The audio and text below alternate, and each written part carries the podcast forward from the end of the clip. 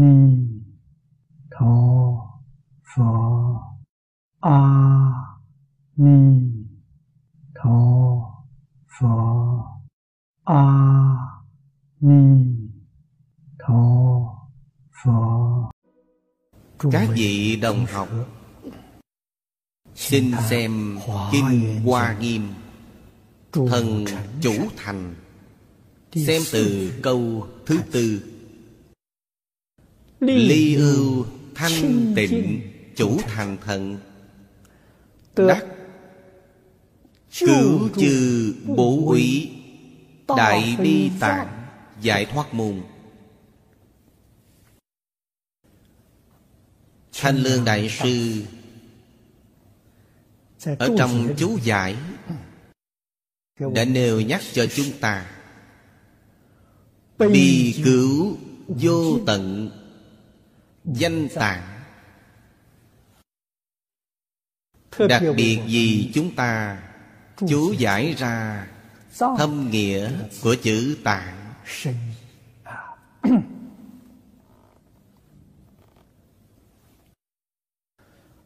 Đức hiệu của Bồ Tát là ly ưu thanh tịnh. Ly ưu là quả, thanh tịnh là nhân. Hay nói cách khác, chỉ có tâm thanh tịnh mới có thể ly ưu. Khổ lạc ưu hỷ xả là năm loại thọ của phàm phu. Cảnh giới sự tướng bao gồm trong mỗi loại đều là vô lượng vô biên. Thân có hai loại thọ khổ lạc, tâm có hai loại thọ ưu hỷ. Ngoại trừ điều này còn có một loại là xả thọ, chính là thân không cảm thấy có khổ lạc, tâm cũng không cảm thấy có ưu hỷ. Cảnh giới này là cảnh giới tốt, song nó không thể giữ lâu dài, cho nên gọi nó là xả thọ. Nếu vĩnh viễn có thể giữ, ấy gọi là tam muội, gọi là chánh thọ. Do đó có thể biết thọ của chư Phật Bồ Tát các ngài chỉ có một loại: thân không có khổ lạc, tâm không có ưu hỷ. Thọ ý mới gọi là chánh thọ. Thọ ý mới có công đức chân thật. Lời ấy giảng thế nào?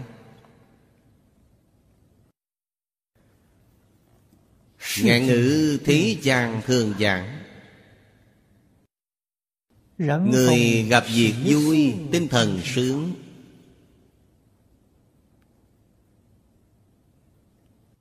Lại nói lo có thể khiến người già.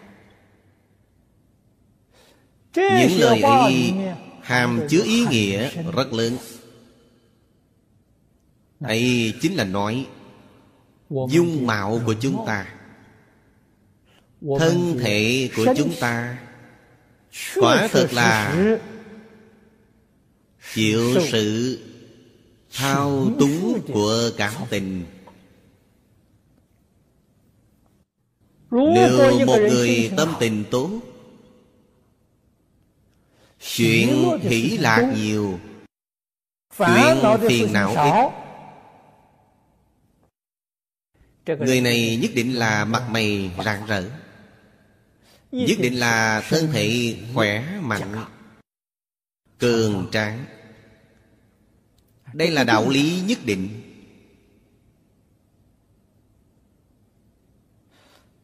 Ngạn ngữ nhà Phật Có một câu thường nói, chúng ta khi mới học Phật nghe người ta nói rằng Bồ Tát 5 năm 18. Mặc dù là một câu ngạn ngữ, nhưng nó thật có đạo lý. Đạo lý gì? Họ không có khổ lạc ưu hỷ xả. Hay nói cách khác, họ mãi mãi có thể giữ cho dung mạo thân tâm bình thường. Họ không bị quấy rối, không bị cảm tình quấy rầy họ. Cảm tình quấy rầy chính là điều trong kinh luận đã nói. Duy thức sợ biến. Các vị phải hiểu cảm tình là thức tâm khởi dụng, nảy sinh biến đổi. Bồ Tát đều đem bỏ đi 8 thức 51 tâm sở, 24 điều bất tương ưng cũng buông xuống. Đó chính là trong Tướng Tông đã nói, chuyển thức thành trí. Lại gia thức là tàn thức. Giống như phòng hồ sơ hay kho chứa vậy. Vô lượng kiếp này, đời đời kiếp kiếp, những chủng tử nghiệp tập thiện ác mà chúng ta tích lũy đều cất chứa ở bên trong. Nó là kho chứa. Chuyện chúng ta đã làm quá khứ, chuyện đã làm hôm qua, hôm nay nghĩ lại còn rất rõ ràng. Chuyện hôm qua làm đã đưa vào phòng hồ sơ, hôm nay hãy nghĩ là lấy hồ sơ ra điều tra. Ký ức còn như mới. Người tâm địa thanh tịnh, người ít phiền não, họ có thể nghĩ đến chuyện một đời từ thuở bé.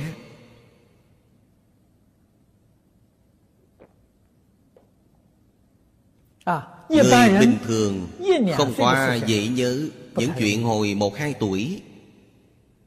Chuyện 3 tuổi có thể nhớ được.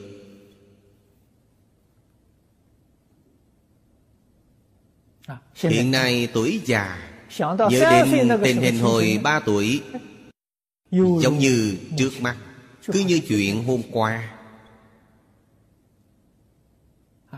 Do đó có thể biết ấn tượng hồi ấy đã đưa vào hồ sơ. Bây giờ chúng ta nghĩ đến, tức là điều tra hồ sơ này.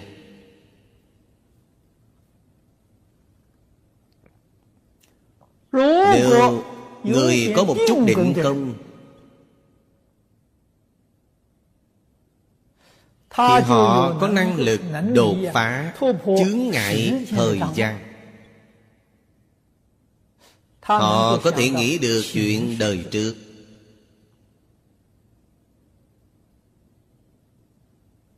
Điều đó phải dựa vào thiền định. Định công của A-la-hán khá sâu. Phật nói cho chúng ta, A-la-hán có thể nhớ chuyện 500 đời trước của mình. Họ có năng lực này. Sau 500 đời, họ không tài nào làm được. Họ nhớ không nổi. Trong vòng 500 đời thì họ nhớ được. Năng lực của Bồ Tát mạnh hơn A-la-hán. Chủng tử hàm chứa trong A-lại gia thức là chủng tử nghiệp tập. Biết chứ không phải không biết.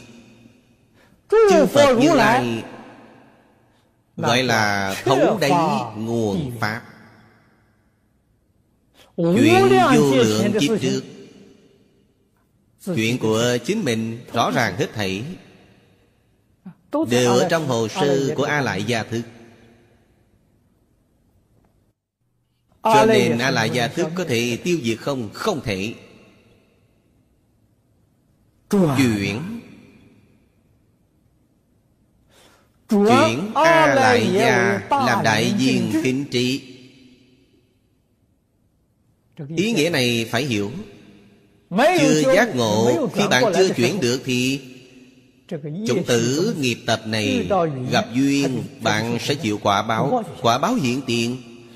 Không gặp được duyên thì chủng tử của nó mãi mãi không mất. Đều cất ở trong đó. Gặp duyên thì quả báo hiện tiền, quả báo ứng. Năng lực của Phật Bồ Tát là có thể chuyển toàn bộ chủng tử nghiệp tập trong đó biến thành trí tuệ. Cho nên trí tuệ của Ngài rất lớn, không gì không biết, không gì không thể. Hễ Ngài chuyển thì phiền não biến thành Bồ Đề. Phiền não dùng chính là Bồ Đề.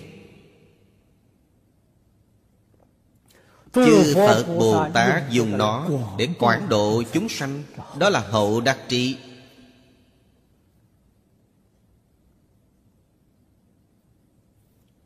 Cho nên các vị đồng tu nhất định phải hiểu, trong Phật Pháp nói đoạn không phải là đoạn thật, là chuyện biến.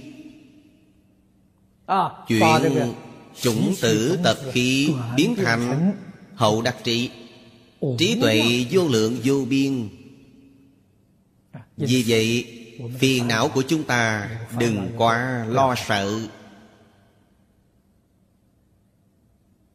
Chuyển được là tốt rồi.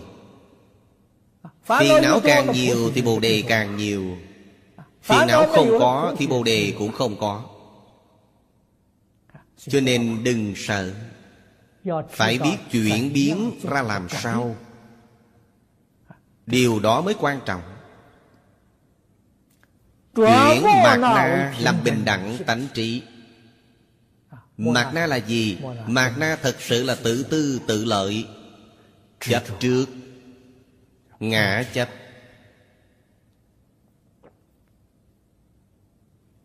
Trong luận duy thức giảng cho chúng ta mạt na thức, tứ đại phiền não thường tương tùy. Chúng ta ngày nay muốn chuyển mà chuyển không được là mạt na thức, không có cách nào khác.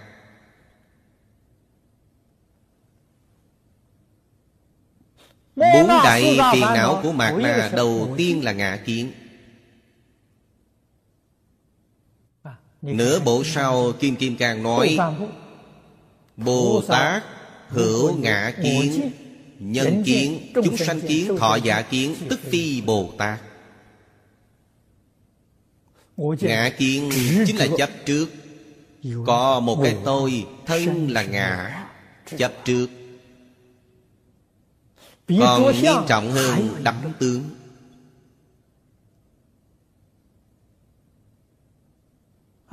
Người đến lúc sắp mạng chung không chấp trước tướng này, họ chấp trước có ngã kiến. Cho nên ngã kiến còn phải đi tìm thân thể, còn sẽ đi đầu thai. Nếu buông bỏ ngã kiến thì họ sẽ không đi đầu thai nữa, thì ra khỏi lục đạo luân hồi. Đi theo ngã kiến là ngã ái, ngã si, ngã mạn. Kiến, ái, si, mạn, bốn đại phiền não thường tương tùy. Chính là trong thời gian ngắn như khoảng sát na, nó cũng không rời khỏi.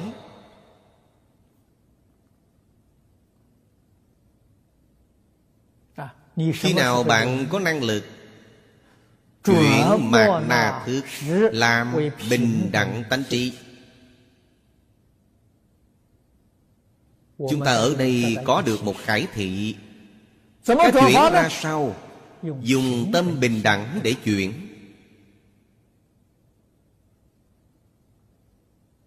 Với mọi người bình đẳng, với mọi vật bình đẳng, với mọi sự bình đẳng, với hết thảy mọi chúng sanh tận hư không biến pháp giới bình đẳng, thì chuyển được mạt na thức. Hạ thủ từ chỗ nào khởi tâm động niệm?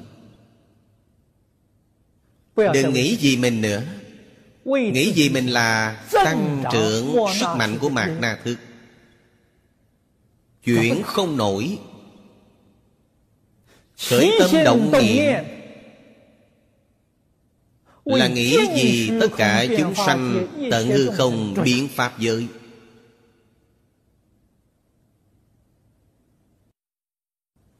Như chúng thần, chúng trời, chúng Bồ Tát trong Kinh Hoa Nghiêm, có người nào khởi tâm động niệm không phải nghĩ gì lợi ích của tất cả chúng sanh chứ? Nghĩ gì thiện căn của tất cả chúng sanh chứ? Giúp đỡ tất cả chúng sanh, đọa ngã tu thiện, giúp đỡ tất cả chúng sanh chuyển mê làm ngộ, giúp đỡ tất cả chúng sanh chuyển phàm thành thánh. Không một niệm nào vì mình. Phương pháp này hay tuyệt. Nếu bạn biết dùng, dùng rất nhiều pháp, thì bạn chuyển mạt na thức thành bình đẳng tánh rất mau, bình đẳng tánh trí.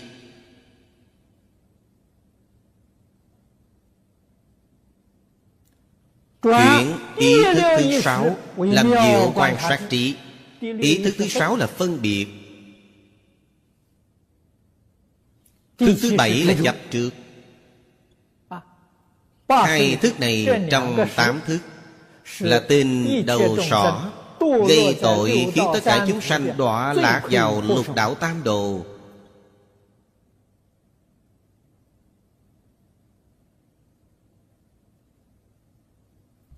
Chỉ cần chuyển thức thứ bảy đi thì thức thứ sáu chuyển, vấn đề giải quyết rồi. Năm thức trước chuyển thành sợ tác trí. Các vị phải hiểu, thức thứ 8 với năm thức trước là chuyển về quả. Chúng ta có thể không cần hỏi nó, chúng ta hạ công phu ở nhân. Thức 6, 7 là chuyển về nhân. Chúng ta ở trong Pháp Đại Thừa học được phương pháp bí quyết chuyển. Chuyển thức thứ 7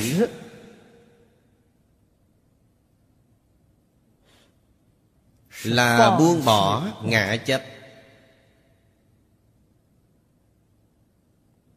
Chuyển thức thứ 6 là buông bỏ phân biệt. Chúng ta nếu ở trong mọi người, mọi sự, mọi vật không có phân biệt, bạn mới có thể nhìn ra chân tướng của nhân sự vật.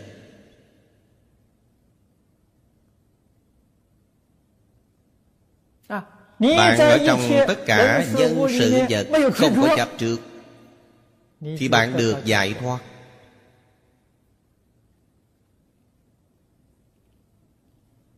Cho nên chuyển thức thứ 6 thành diệu quan sát trí. Trí tuệ mở rồi.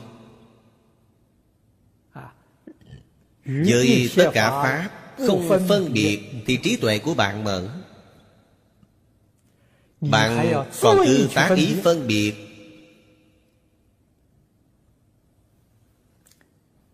thì bạn có thể tăng trưởng gì? Tăng trưởng thông minh, tăng trưởng tri thức, nhưng trí tuệ không mở. Những thứ đó Trong Phật Pháp nói là sở tri chướng. Thứ thứ sáu là căn của sở tri chướng. Thứ thứ bảy là căn của phiền não chướng. Hai điều này chuyển đi thì nghiệp chướng không có nữa. Cho nên năm thức trước tự nhiên là chuyển biến thành sở tác trí. A hại gia thức hàm chứa vô lượng vô biên chủng tử thiện ác, tự nhiên sẽ chuyển biến thành đại viên kính trí.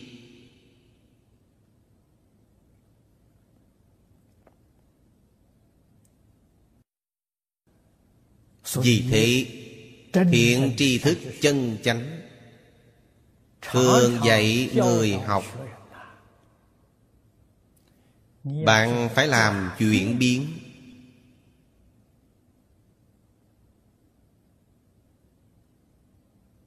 Ý nghĩa thật sự của câu ấy chính là ở đây. Chúng ta dù sao cũng phải làm chuyển biến. Không thể chuyển biến thì những điều cả đời bạn làm là Phật học, chẳng can thiệp gì với liễu sanh tử xuất tam giới. Bạn hành thiện, bạn ở trong tam giới, ở trong lục đạo có được phước báo hữu lậu. Chúng ta ngày nay thấy xã hội này có rất nhiều người phước báo lớn.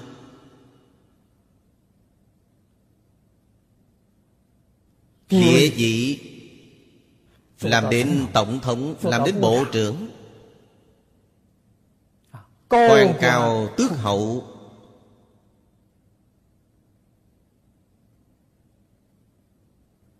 Hoặc giả bạn làm một ngành nghề nào đó trong xã hội, bạn trở thành lãnh tụ trong ngành nghề đó, ông trùm trong giới công thương. Đó là tu thiện tích phước. Trong đời quá khứ quả báo bạn không thể chuyển thức thành trí. Nếu chuyển thức thành trí thì phước báo của bạn không thể nghĩ bàn. Bạn đi làm Phật, làm Bồ Tát rồi, không ở trong tam giới lục đạo đâu. Không những trong tam giới lục đạo không có bạn, mà 10 pháp giới bạn cũng siêu diệt luôn. Các chị nghĩ xem, không chuyển thì sao được?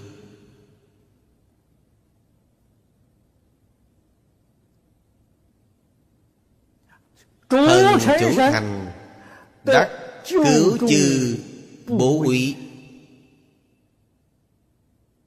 Song hiện nay phiền phức ở đâu? Chúng sanh sanh vào trong lục đạo, rơi vào trong đó.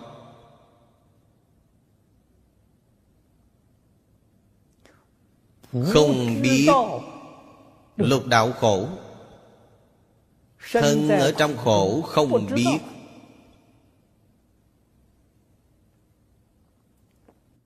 Khổ là hai nẻo người và trời. Phật nói cho chúng ta rất rõ ràng.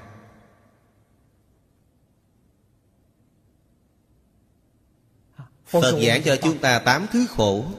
Trong khổ nói 8 loại: sanh lão bệnh tử,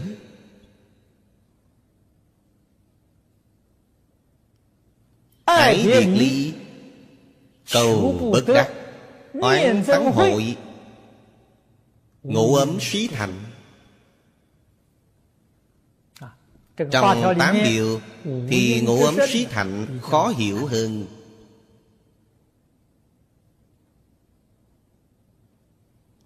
Ngũ ấm xí thạnh là nhân. 7 loại trước là quả báo. Phật giảng cho chúng ta tất cả khai thị đều nói ra nhân và quả. Chúng ta mới biết tu nhân thế nào đạt được quả báo tốt ra sao. Gieo thiện nhân được thiện quả. 8 thứ khổ này là một loại. Người nào có thể miễn trừ được? Thân ở trong khổ không biết khổ. Loại thứ hai là hoại khổ, là nói với thiên nhân sát giới.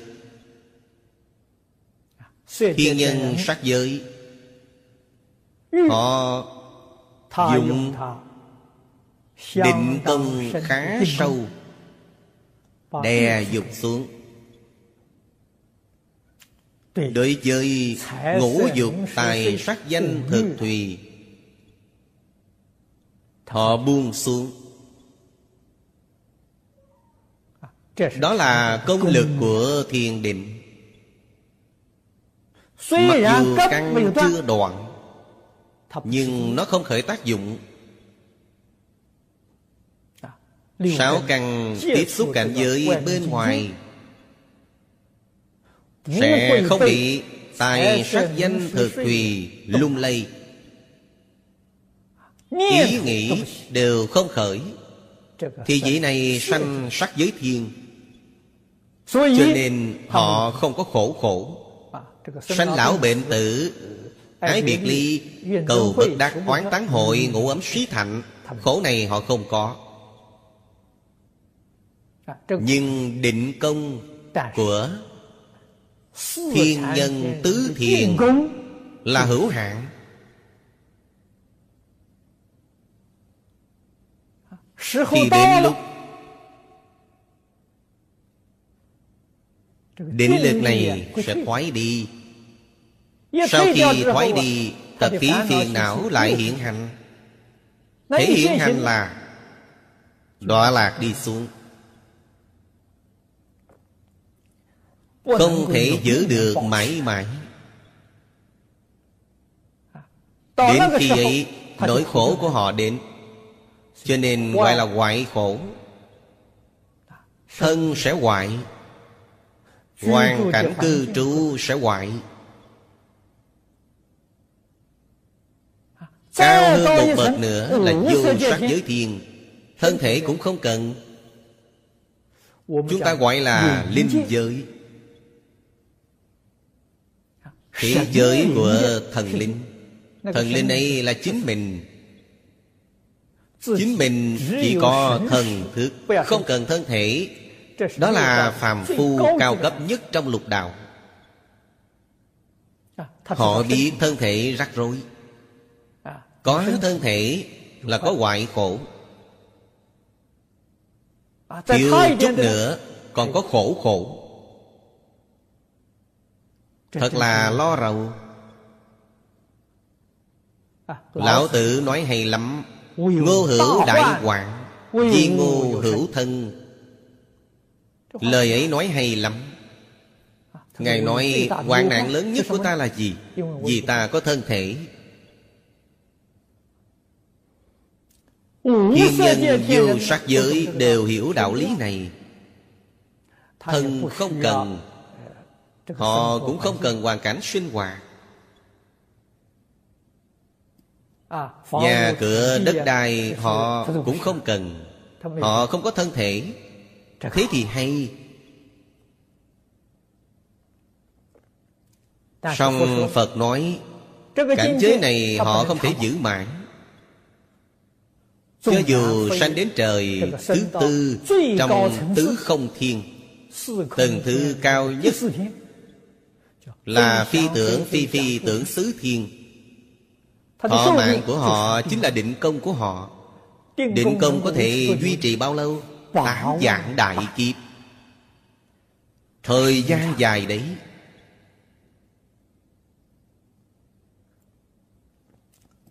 Chúng ta biết trong kinh Phật nói một đại kiếp là một lần thành trụ hoại không. của thế giới này. Thì nói cách khác, thế giới Sa Bà của chúng ta phải thành trụ hoại không 8 vạn lần, định công của họ mới mất.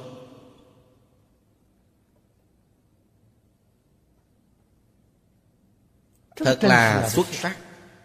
Song 8 vạn đại kiếp, nếu so với vũ trụ vô thủy vô chung, thì 8 vạn đại kiếp ấy có kể là gì? Không dài.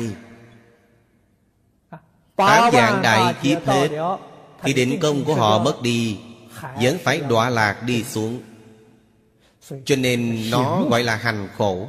Hành là gì? Bạn không thể giữ được mãi mãi.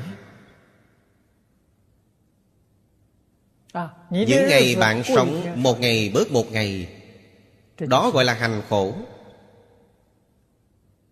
Phật nói cho chúng ta tam giới là khổ. Không biết thì không hiểu lo sợ. Người biết đâu có ai không sợ hãi. Có lẽ nào không sợ sệt? Người minh bạch, người giác ngộ vội mong xuất ly. Nhà lửa tam giới, đó là trong Kinh Đại Thừa Phật thường giảng. Trong Kinh Bát Đại Nhân Giác, mở đầu Phật nói với chúng ta: thế gian vô thường, quốc độ nguy thủy. Quốc độ ấy là nói tam thiên đại thiên thế giới có thành trụ hoại không.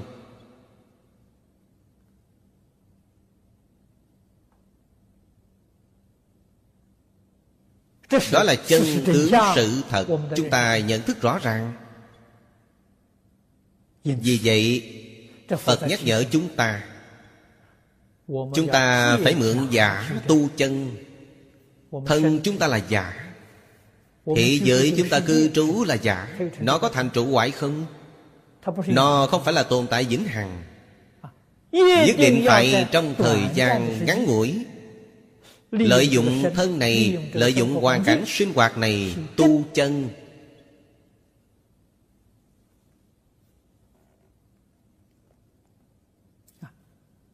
Đích thực là thanh tịnh, là từ bi. Đó là thật.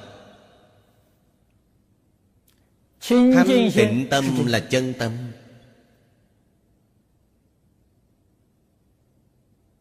Thế nào là thanh tịnh? Một mảy may không nhiễm đắm.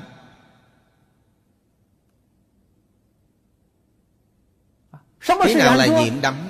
Chúng ta động một ý nghĩ thì bị ý nghĩ này nhiễm đắm.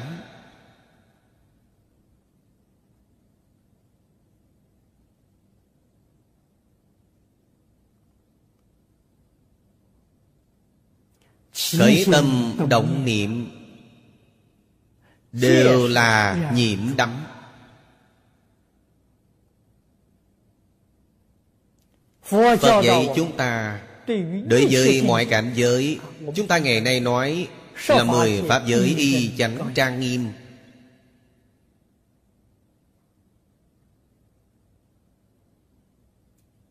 Sáu căn tiếp xúc rõ ràng, minh bạch.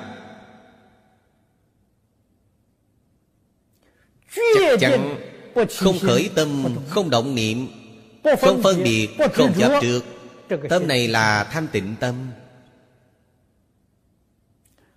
Có người động một niệm là mê. Một niệm ấy gọi là căn bản vô minh.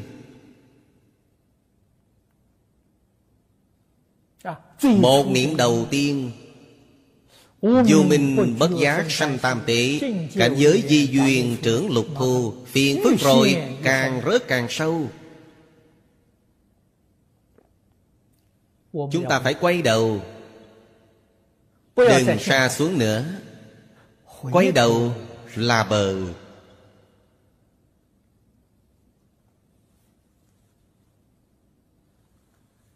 Hành Lương Đại Sư chú giải bi cứu vô tận, đại từ bi tâm. Bi là dứt khổ, từ là cho vui. Mắt thì chúng sanh lục đạo tam đồ khổ như thế, vô sắc giới thiên còn có hành khổ.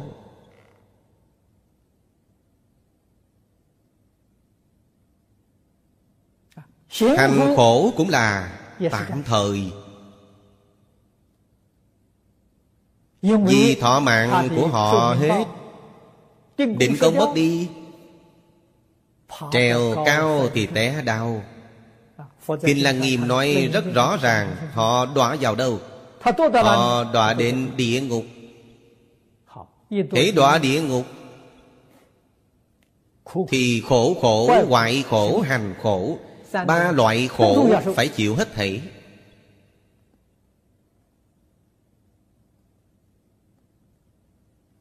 Thời gian trong tam đồ còn dài hơn thời gian ở tứ không thiên. Bạn hiểu những chỗ này thì thật sự đáng sợ. Ai đến giúp chúng ta? Ai đến cứu chúng ta? Ngoại trừ Phật Bồ Tát, còn có người nào có năng lực này? Hôm nay chúng ta ở đây nhìn thấy thần chủ thành, chư Phật Như Lai ứng hóa đấy. Kẻ nên dùng thân chủ thành đắc độ, liền hiện thân chủ thành mà vì thuyết pháp. Trong đó có không ít chư Phật Như Lai ứng hóa, có không ít Pháp thân Bồ Tát ứng hóa. Phàm phu mắt thịt chúng ta sao biết được?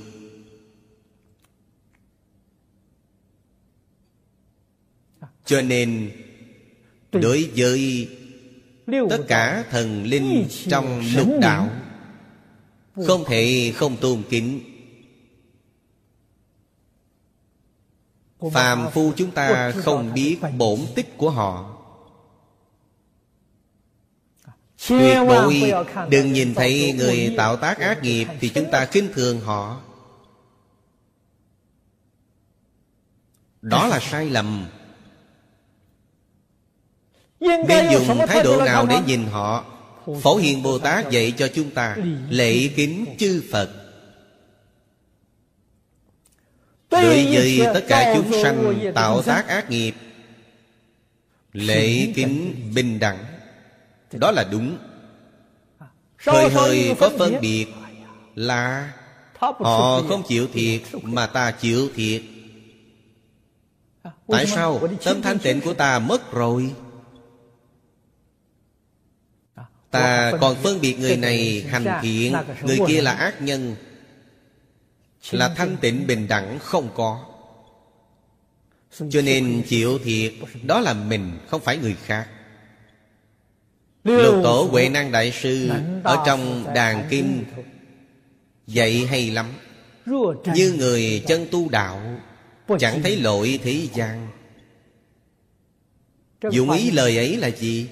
Như người chân tu đạo sống trong thế gian này, đối với mọi người, mọi sự, mọi vật trong thế gian, dùng tâm bình đẳng để nhìn, dùng tâm thanh tịnh để nhìn. Tất cả tùy duyên chứ không phan duyên. Như thế là đúng. Như thế là tương ứng viên mãn với pháp tánh. Mới có phân biệt là bạn rơi vào trong 8 thức 51 tâm sở. Hay nói cách khác, ba loại 5 chủng thọ của thế gian bạn không thoát khỏi.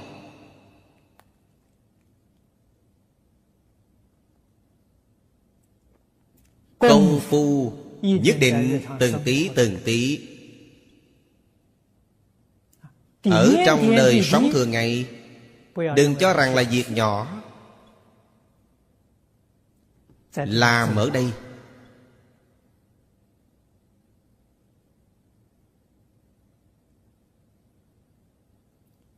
luôn luôn nhắc nhở chính mình tuyệt chẳng đọa lạc.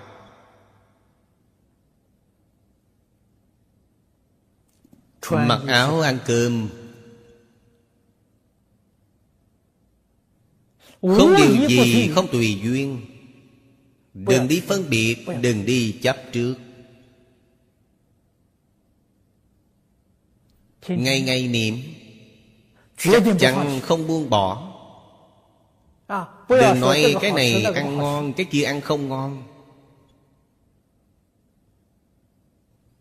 thứ này ăn nhiều, thứ kia ăn ít. Đừng đi phân biệt, đừng đi chấp trước. Ăn với không ăn cũng đừng phân biệt, cũng đừng chấp trước. Đầu năm Dân Quốc,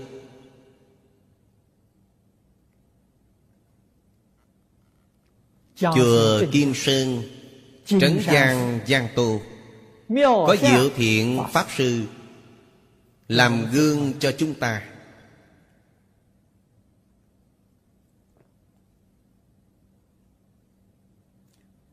Tôi từ bên Pháp Sư Lạc Quán nghe được.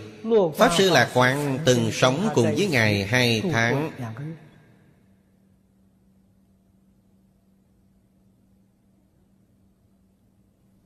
Cho nên viết cho Ngài những câu chuyện truyền kỳ. Những câu chuyện này có cái do nghe người ta kể, có mấy chuyện là chính Ngài tận mắt nhìn thấy. Pháp Sư Diệu Thiện ăn cơm, người ta là tu hành, trước giờ không có phân biệt, trước giờ không có chấp trước. Các tín đồ thích Ngài. Có một hôm khi ăn cơm, gặp rất nhiều tín đồ. Mọi người đều soạn một bát cơm để cúng dường Ngài. Thưa Pháp Sư, đây là con cúng dường Ngài, Ngài ăn đi. Ngài ăn nó hết. Người kia đến, thưa Pháp Sư, đây là con cúng dường Ngài. Một loãng cơm ăn hơn 20 bát. Hôm ấy, Pháp Sư Lạc Quán ngồi cùng bàn với Ngài. Ngồi bên cạnh Ngài, ông bèn nói với Pháp Sư Diệu Thiện: không ổn, sao ông có thể ăn nhiều thế? Sao ông chịu nổi?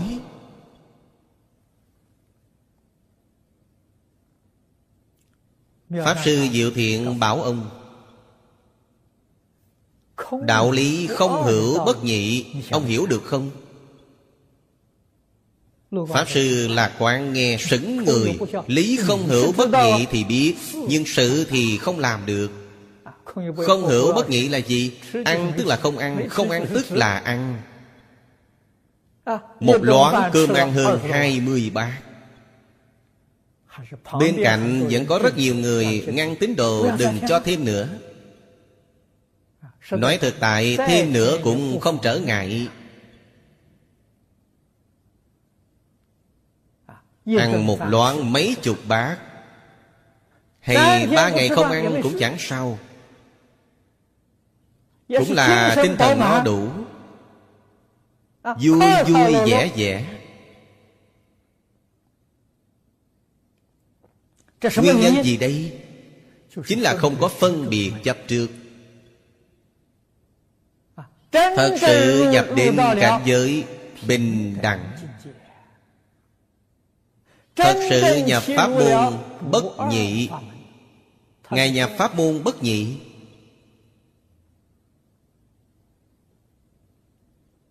Người ta nhập vào được.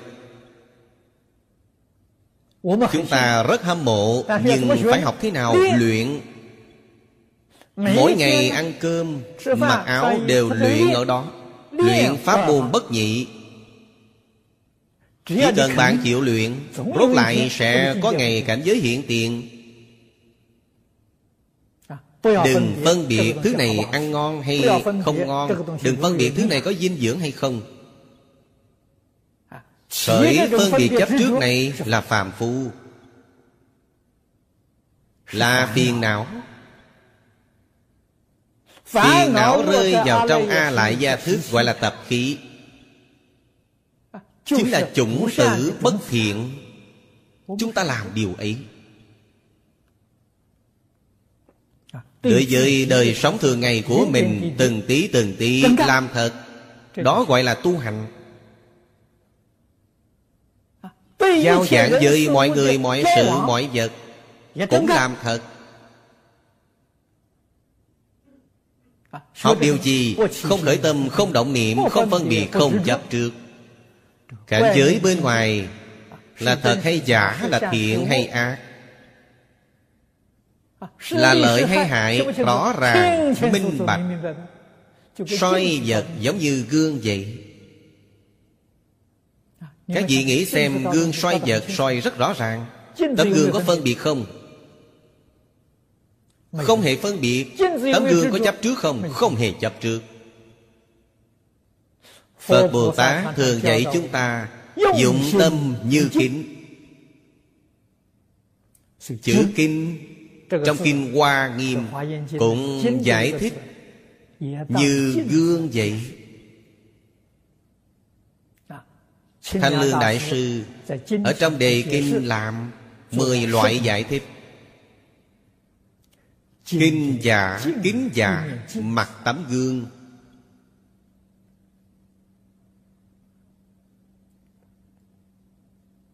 Nếu bạn không hiểu thì làm sao bạn tu?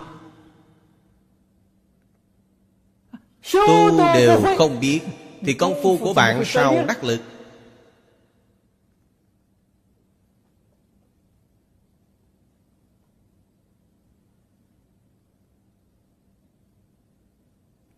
Đạo lý này chân tướng sự thật, không thể không biết.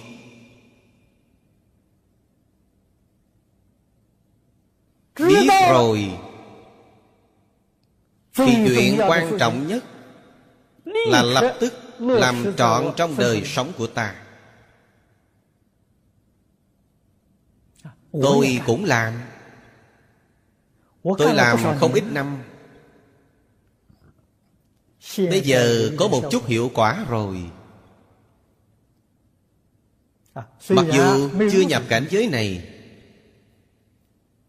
nhưng thấm một chút không khí. Trong kinh Phật nói như lửa thiêu. Lửa thiêu đốt rất lớn. Bây giờ chúng ta chưa tiếp xúc được, nhưng cảm nhận được hơi ấm.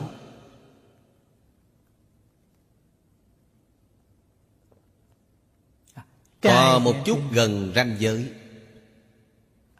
Tôi có tín tâm gia công dụng hành.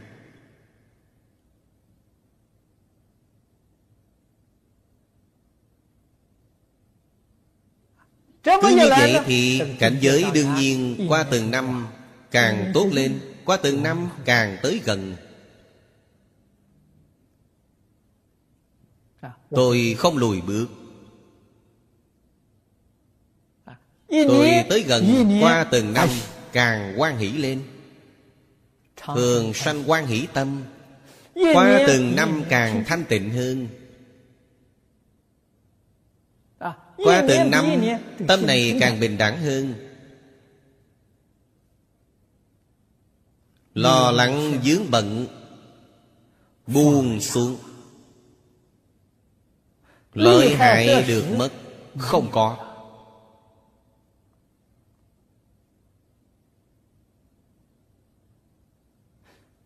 Tất cả pháp thế hay xuất thế gian không bận tâm nữa.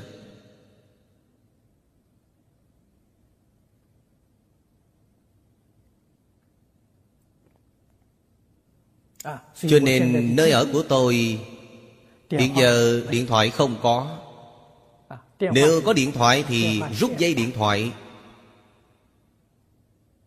Tôi không có việc tìm ai, khi cần tôi gọi người khác. Gọi xong rút dây đi. Bên ngoài gọi không được. Máy truyền tin cắt đi không cần. Không có việc gì. Trong kinh Phật bảo chúng ta ngày ngày là ngày tốt, từng giờ là giờ lành.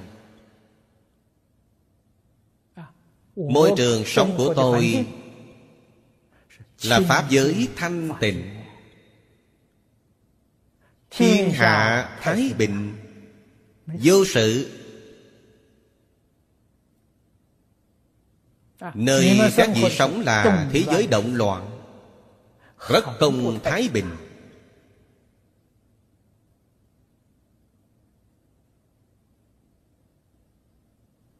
Do đó có thể biết thế giới này là thanh tịnh hay là động loạn, đều ở trong một niệm của mình. Một niệm ta thanh tịnh có thể chuyển động loạn làm thanh tịnh. Chuyển được thật đấy. Tướng của động loạn vẫn là như thế. Như chúng ta xem điện ảnh vậy,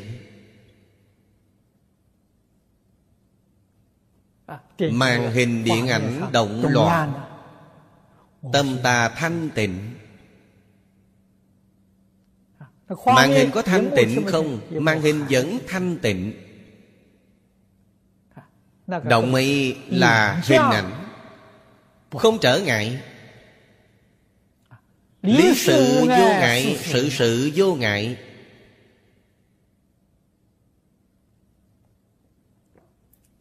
Càng tiến sâu thêm thì động tĩnh bất nhị.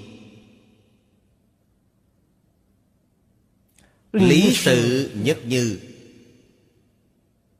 ấy là chứng đắc thật rồi, khế nhập rồi. Chúng ta còn có động tĩnh là còn chưa nhập.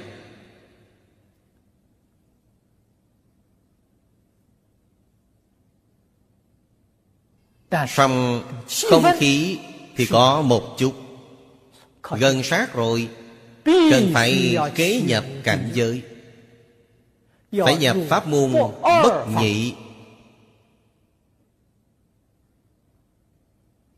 Công phu của ta hiện tại chưa tới chốn. Công phu tới chốn là ta không cần cầm điện thoại, máy truyền tin ta cũng không cần mang. Đấy là gì? Tới chốn rồi. Hiện tại không tới chốn, thứ ấy vẫn chịu một chút quấy nhiễu. Thôi rồi. Đợi đến ngày nào ta tới chốn rồi, ta có thể gắn 10 mấy 20 chiếc điện thoại. Ấy là gì? Ấy là động tĩnh bất nhị. Hiện tại chưa có công phu này, không thể làm như thế. Hiện tại cách làm như thế có tổn hại với ta. Ta đã thanh tịnh nhưng chưa được thuần tịnh. Tuy thanh tịnh hơn người bình thường rất nhiều, nhưng thua Pháp Thân Bồ Tát quá lớn. Hiện tại ta đang đuổi thẳng hăng hái, cần tự mình khế nhập cảnh giới, tự mình đắc độ. Trong tôn giáo nói là mình được cứu rỗi. Sau khi mình được cứu rỗi mới có thể cứu những nỗi khủng bố của kẻ khác. Những nỗi khủng bố ấy chính là hết thảy hiện tượng đều đang sống trong lo âu sợ hãi. Chỉ những người nào con người trong lục đạo, đặc biệt là chúng sanh trong tam đồ. Nhưng nhìn xem chúng sanh trong thế giới chúng ta ngày nay cũng rơi vào một mảng sợ hãi.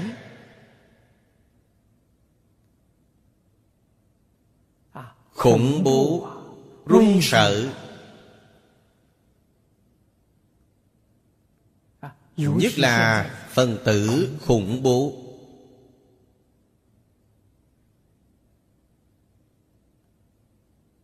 Hiện tại vẫn chưa phát động cuộc tập kích khủng bố đối với toàn thế giới, là ở những khu vực nào đó.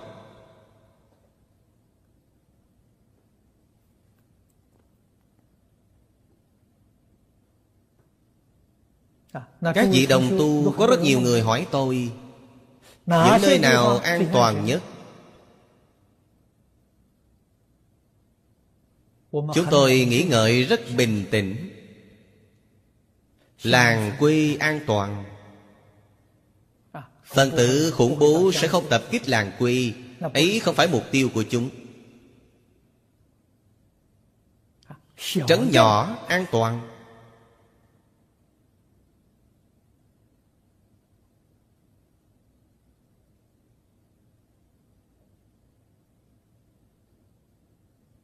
Đồng Quang an toàn. Đồng Quang núi rừng ẩn cư, những nơi đó thì ở trong an toàn.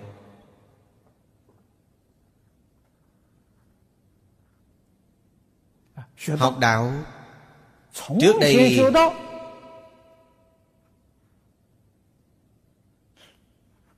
nơi chốn tu đạo đều xây dựng trong núi rừng.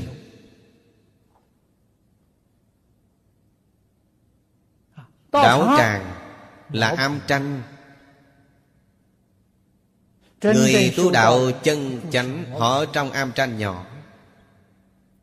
Đại đạo tràng ấy là bao nhiêu niên đại tích lũy mà thành. Vì đạo phong của bạn ở đó học thịnh vượng, người trong thiên hạ đến học đông, bất đắc dĩ tăng thêm phòng xá, là thành như thế.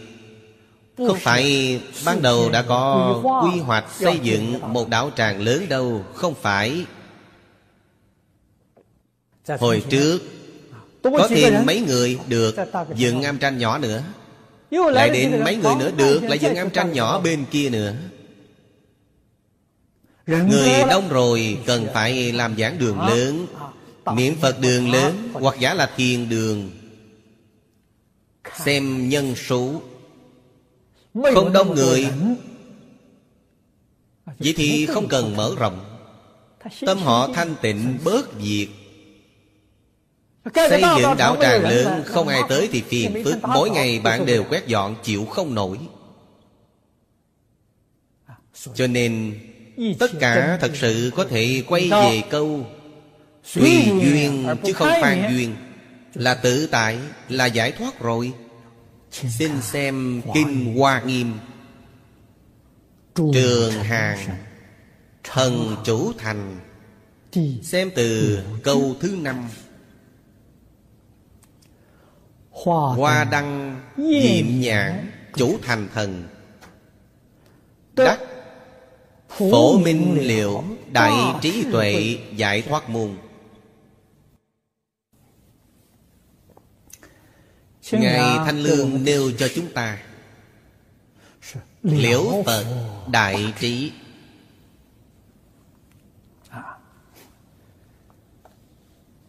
Câu này rất quan trọng. Chúng ta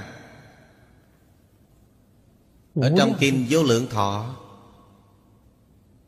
đọc được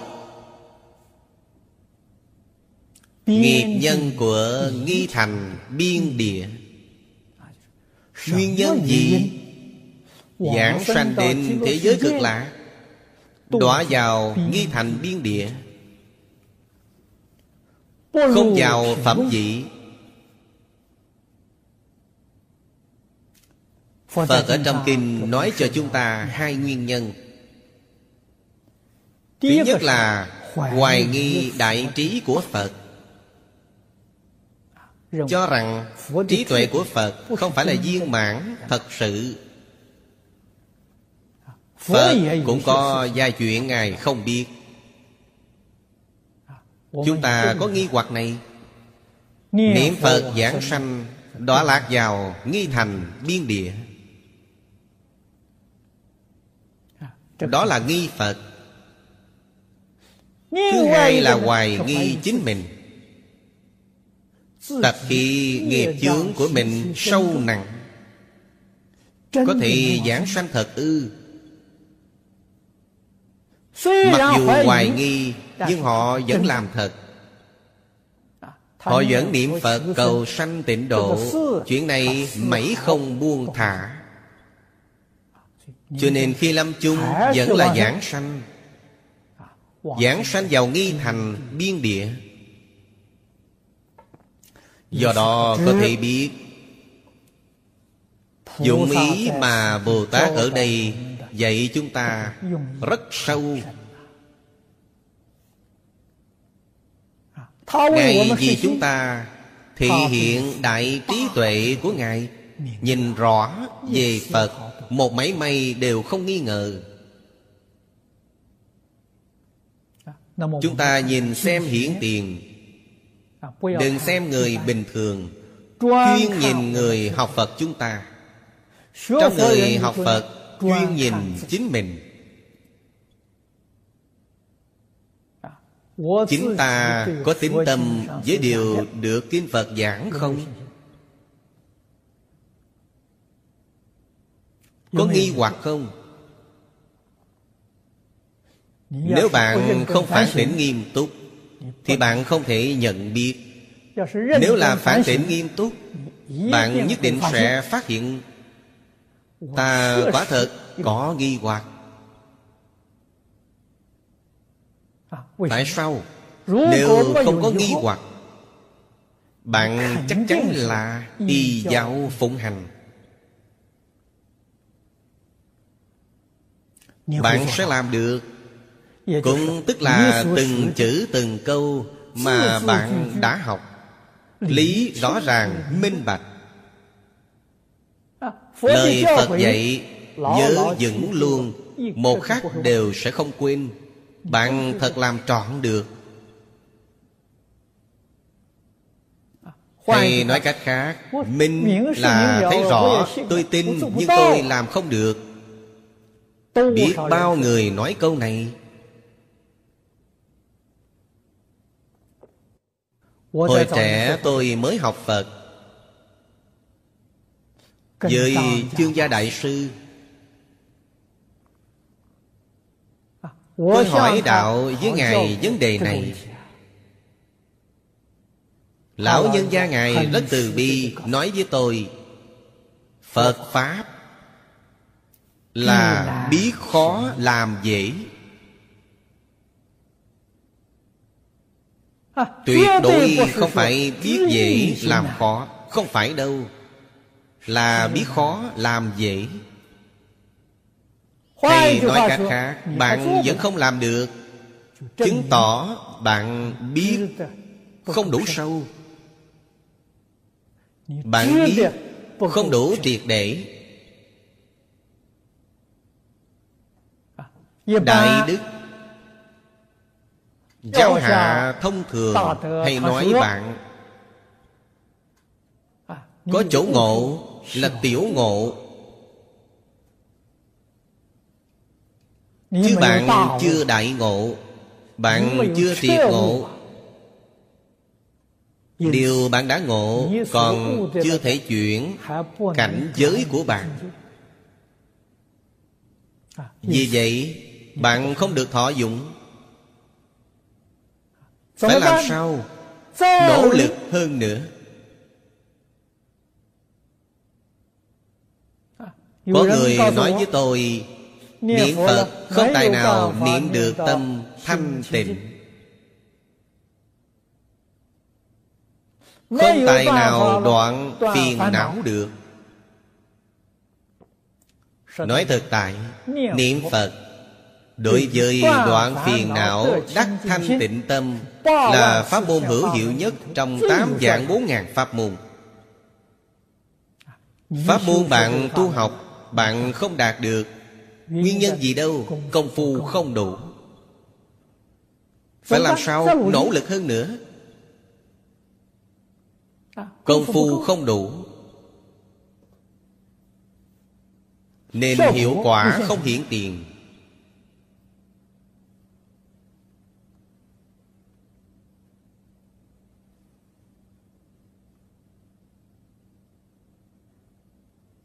Tập khí phiền não là vô lượng kiếp đến nay quân tập mà thành. Nên bạn nghĩ căn của nó sâu biết bao, sức mạnh của nó lớn biết bao. Chúng ta học Phật mới có mấy ngày.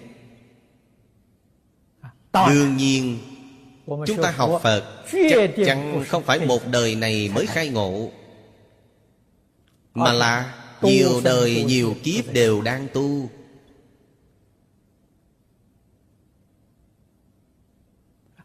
Đã là nhiều đời nhiều kiếp đều đang tu rồi, trong một đời này tại sao chúng ta không có hiệu quả? Nguyên nhân không có hiệu quả là vì thời gian quân tập chưa đủ.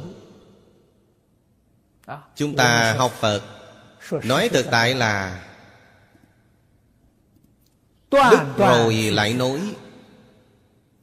Thời gian đứt dài, thời gian nối ngắn. Nếu bạn không tin, bạn bình tĩnh nghĩ xem. Một ngày chúng ta từ sáng đến tối trước khi đi ngủ nghĩ cho kỹ, một ngày của ta có bao nhiêu thời gian trong lòng có Phật?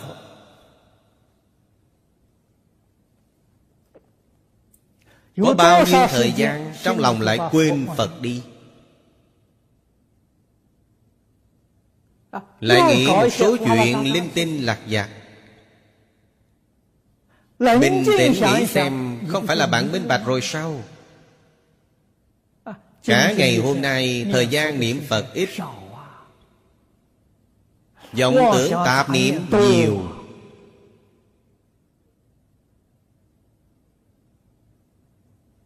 Sao bạn có hiệu quả được? Sao bạn có thể đoạn phiền não? Sao bạn có thể được thanh tịnh tâm? Nếu trong một ngày có một nửa thời gian niệm Phật, một nửa là 12 tiếng,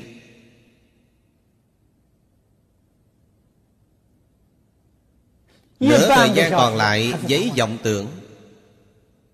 Không niệm Phật thì vọng niệm lên.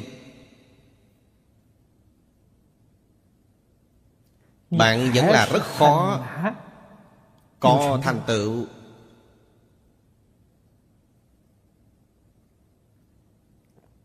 Ác cần phải làm được.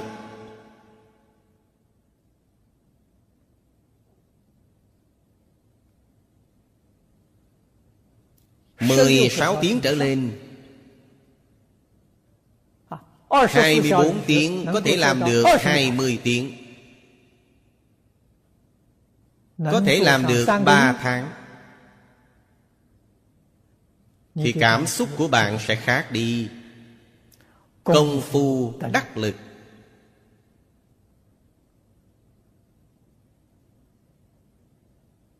Tâm địa thanh tịnh, phiền não vọng niệm ít, trí tuệ dần dần mở. Cho nên nhất môn thâm nhập, trường thời quân tu là bí quyết luyện công phu của chúng ta.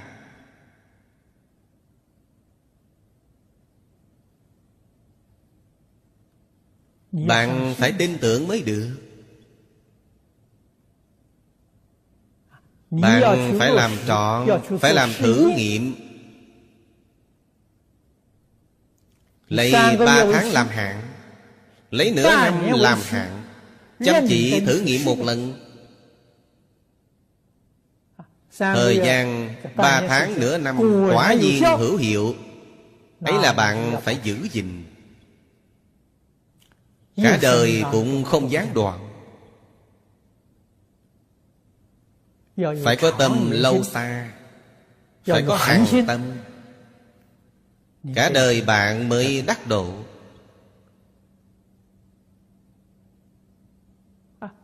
Quả chứng mà bạn đã hy vọng, bạn nhất định sẽ đạt được. Nếu bạn không chịu hạ công phu, khó nhất là 3 tháng đầu phải đánh trận với tập khí phiền não vô thủy kiếp của bạn. Nếu bạn chống không nổi tập khí phiền não, có hơi giải đãi, thì bạn thất bại rồi.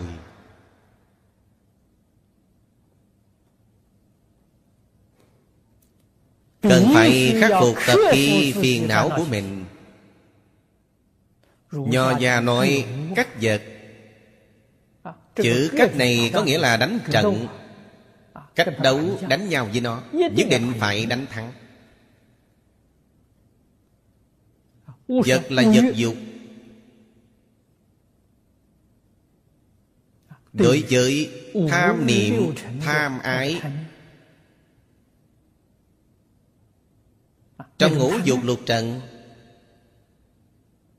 bạn phải đánh bật nó đi. Tôi thường nói là tự tư tự lợi, danh văn lợi dưỡng, ngũ dục lục trần, tham sân si mạng, bạn phải đánh dẹp 16 chữ này đi.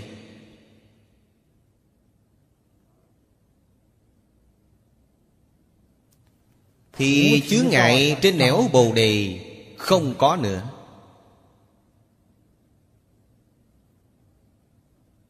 Con đường này mới có thể đi thông suốt. 16 chữ này, một chữ bạn cũng không đánh nổi, thì bất kể bạn tu pháp môn nào, nói thực tại là bạn nhích một bước cũng khó đi.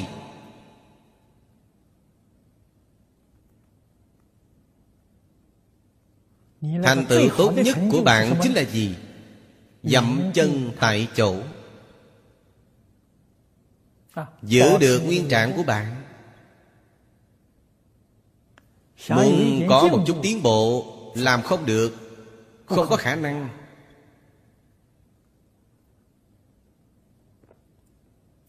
Ác cần phải biết.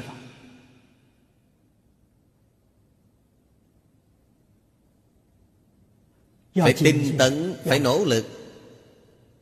Đầu tiên là đánh dẹp ý nghĩ tự tư tự lợi ra. Pháp Đại Thừa hay lắm. Chúng ta học Tịnh Độ, chúng ta học A-di-đà Phật, học 48 nguyện của A-di-đà Phật. Niệm niệm gì tất cả chúng sanh. 48 nguyện của A-di-đà Phật ấy là tâm nguyện của Ngài, không một nguyện nào là vì mình. Nguyện nguyện đều là vì tất cả chúng sanh tận hư không biến pháp giới. Phát nguyện như vậy, 16 chữ này không cần đánh thì không có được. Chúng ta ngày nay hiểu được tại sao 16 chữ này của chúng ta còn, thì mãi mãi không tài nào thoát khỏi. Nguyện của chúng ta chưa phát khởi.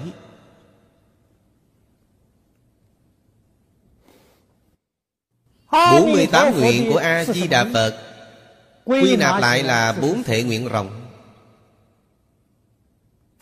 4 thể nguyện rộng triển khai chính là 48 nguyện. 4 thể nguyện rộng không ít, 48 nguyện không nhiều.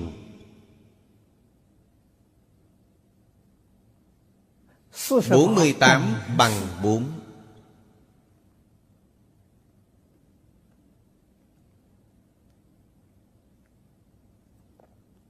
Hơn nữa phải hiểu, trong 48 nguyện, mỗi một nguyện đều viên mãn gồm thâu 47 nguyện khác. Nguyện nguyện như vậy, ít đi một nguyện thì nguyện này của bạn có khiếm khuyết, không viên mãn.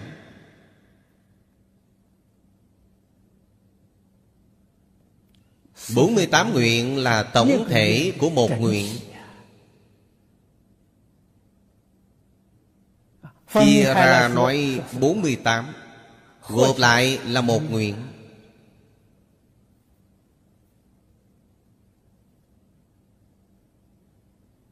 Phổ độ chúng sanh chính là điều thứ nhất trong bốn thệ nguyện rộng. Chúng sanh vô biên thệ nguyện độ.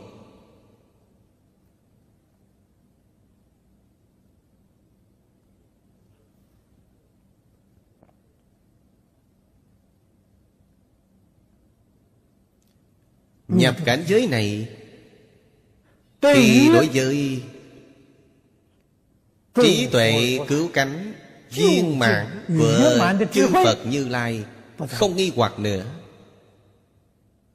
giả lại thấy rõ sâu sắc. Trí tuệ viên mãn trên quả địa Như Lai là tự tánh chúng ta vốn đủ.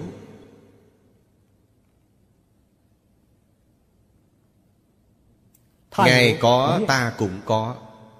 Vì chính mình không hoài nghi tự tính, với Phật không hoài nghi tính tha. Ngẫu Ích Đại Sư trong Di Đà Kinh yếu giải giảng cho chúng ta tín nguyện hạnh. Nói đến chữ tín này, Ngài giảng 6 điều. Một là tín tự, hai là tín tha. Tin trí tuệ đức năng tướng hảo vốn đủ trong tự tánh, là viên mãn, là cứu cánh, là vĩnh hằng.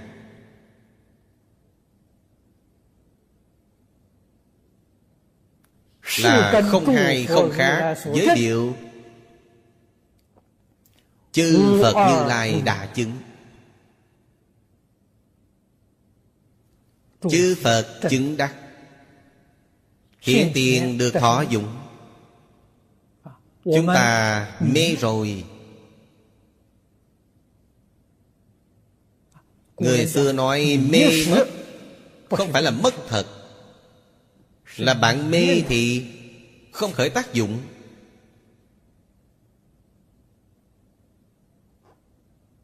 Chúng ta tin tưởng mình vốn có. Vốn có đương nhiên có thể khôi phục. Phật nói cho chúng ta tập khí phiền não vốn không.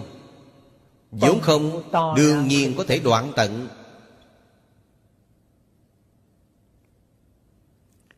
Những kinh giáo này đều là giúp đỡ chúng ta kiến lập tín tâm.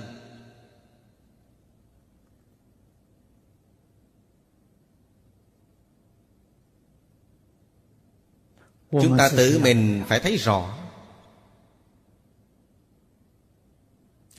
Hoa đăng diệm nhạc đều là biểu trí tuệ.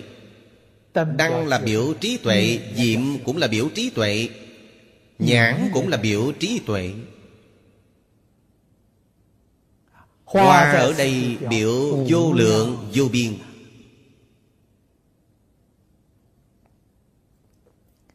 Đó là biểu cho hậu đắc trí. Như trong vườn hoa lớn, đề kinh này là Tạp Hoa Trang Nghiêm Kinh. Vườn hoa lớn này đều có hết thảy phẩm loại hoa lá thế gian, không thiếu một dạng nào hết. Đó là hậu đắc trí. Chúng ta thường nói là vô sở bất tri, vô sở bất năng.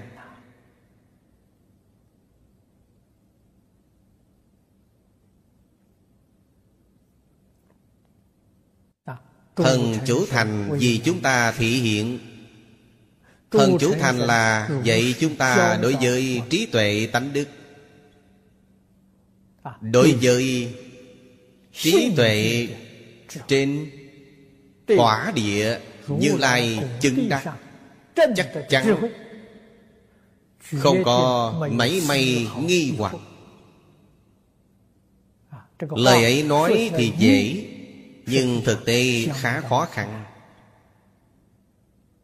Chúng ta ngày nay công phu sở dĩ không đắc lực, đều là vì tín tâm không đủ.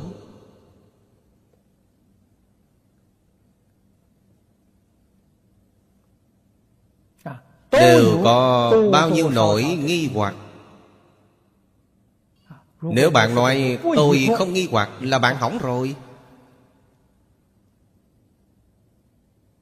là chưa phát hiện nghi hoặc của mình. Sao bạn có thể đoạn hoặc?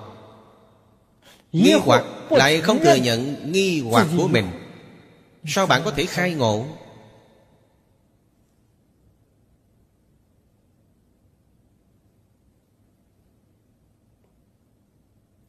Sự tu học Phật Pháp, điều này là trọng yếu.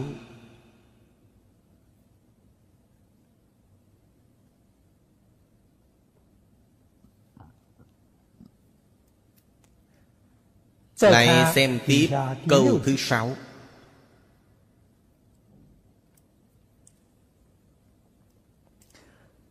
Diễm tràng minh hiện chủ thành thần, đắc phổ tương tiện thị hiện giải thoát môn.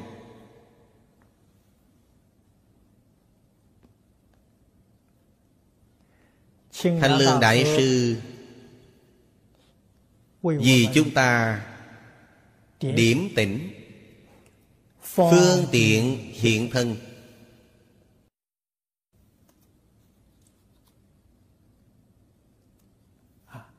Chỉ một câu này, sự nhắc nhở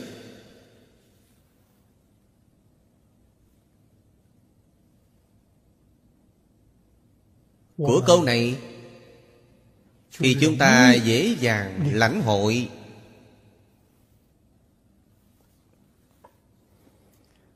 Đức hiệu của Bồ Tát là diễm tràng minh hiện.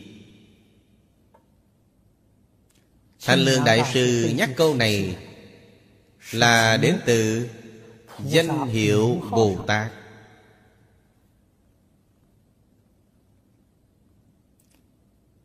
Diễm là quang minh,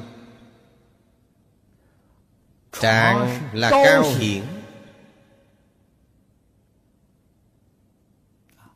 minh hiển nơi rất xa nhìn là thấy. Minh hiển là thị hiện rõ ràng, minh bạch.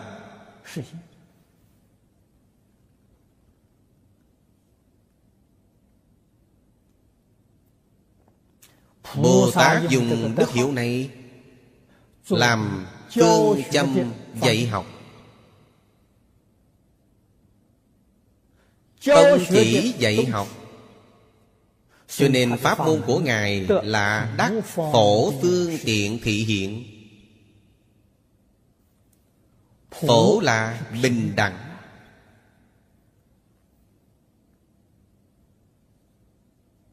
phổ biến. Nếu trong lòng có phân biệt là không bình đẳng, còn có chấp trước là không phổ biến.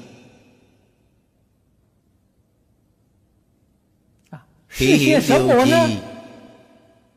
Thanh Lương Đại Sư giảng là hiện thân. Ý nghĩa này rất sâu,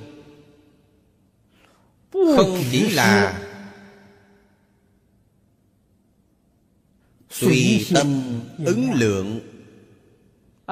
Nên dùng thân nào đắc độ thì thị hiện thân này. Đó là nói điều lớn. Chúng ta phải hiểu cảnh giới di tế là gì.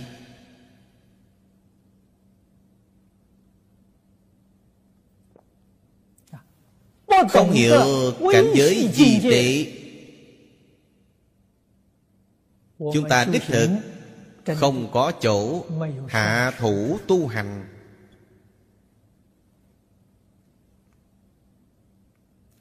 Cảnh giới di tế chính là từng chút trong đời sống thường ngày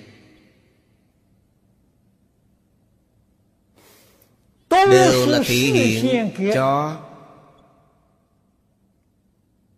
tất cả chúng sanh hư không pháp giới thấy, cho họ quan sát. khải phá với họ. Bây giờ chúng ta phải nghĩ xem trước hết chúng ta có ý nghĩ này không.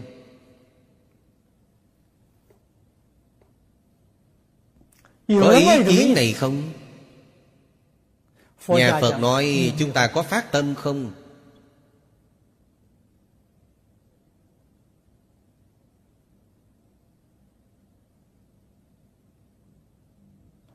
Để trong đời sống thường ngày của mình, từng chút đều muốn làm gương, làm mô phạm cho tất cả chúng sanh chính pháp giới.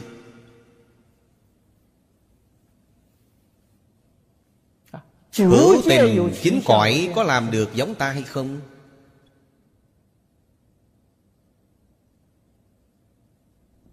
Có phải là gương tốt nhất không? Trong niệm niệm luôn luôn đều phải nhắc nhở chính mình.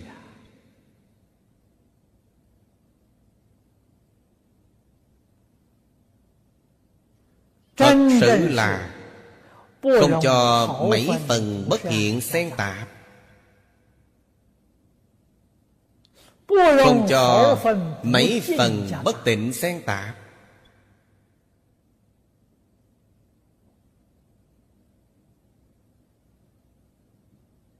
Như vậy mới có thể cùng chúng sanh chính pháp giới, 10 pháp giới y chánh trang nghiêm.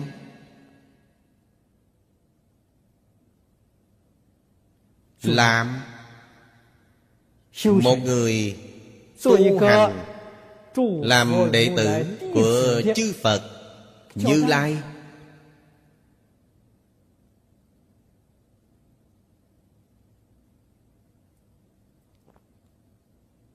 thành tích ở đâu? Thành tích chính là từng tí trong đời sống.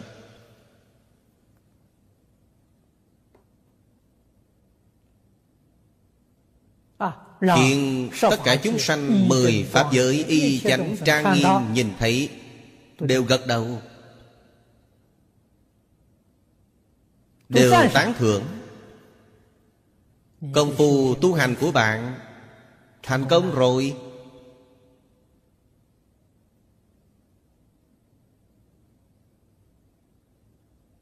Nếu còn có mấy chỗ không như pháp, còn có mấy chỗ bất thiện, đây chính là như trước đây Lý Lão Sư thường nêu ví dụ pha thuốc độc trong đề hồ. Đề hồ là thức uống ngon nhất. Trong một ly đề hồ pha một chút thuốc độc, toàn bộ đều biến thành độc dược. Pha một mảy đều không được.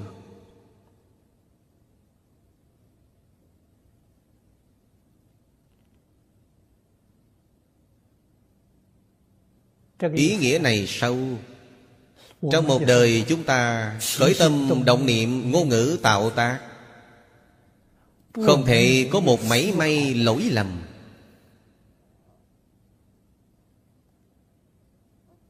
Tiêu chuẩn thiện ác nằm ở đâu? Kinh luận. Không cần nhiều. Chúng ta theo bộ kinh luận nào học tập thì bộ kinh luận ấy là tiêu chuẩn từng chút trong đời sống thường ngày của ta.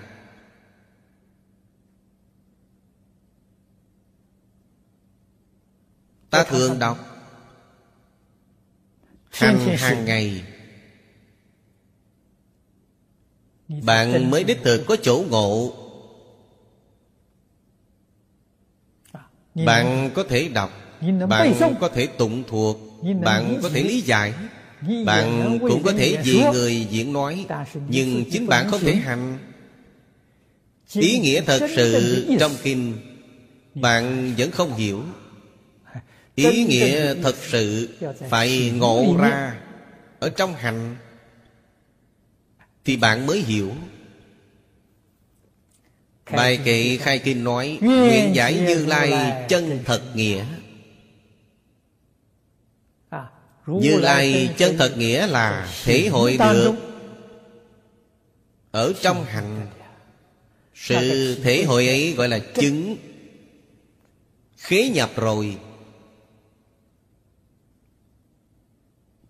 cho nên lý luận, phương pháp, cảnh giới trong kinh luận, nếu bạn không thông qua hành trì chân chánh, làm trọn thật sự, thì vẫn là cảnh giới của người khác, không chút liên quan đến mình. Thế thì thật đáng tiếc.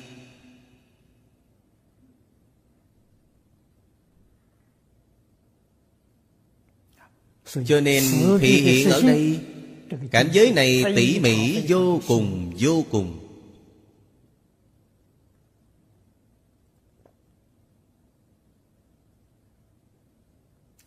Không phải ở trong dốc lòng thực hành thì bạn thể hội không được.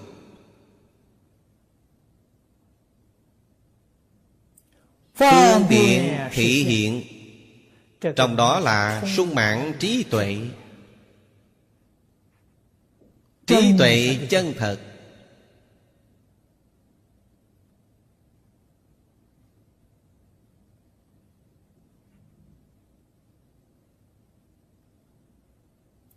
Cũng là Phật Bồ Tát ở trong kinh luận thường giảng là du hí thần thông. Phương tiện thị hiện đích thực là du hí thần thông. Song các vị phải nhớ là từ khởi tâm động niệm. Cảnh giới của Phật Bồ Tát không phải sáu căn tiếp xúc sáu trần, không khởi tâm, không động niệm, không phân biệt, không chấp trước. Vì sao lại khởi tâm động niệm?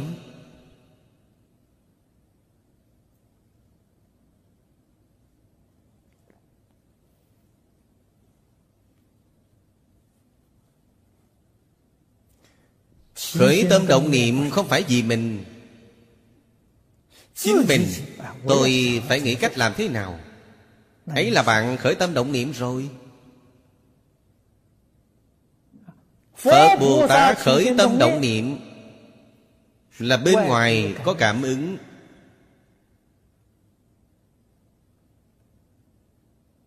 Nên Ngài khởi tâm động niệm.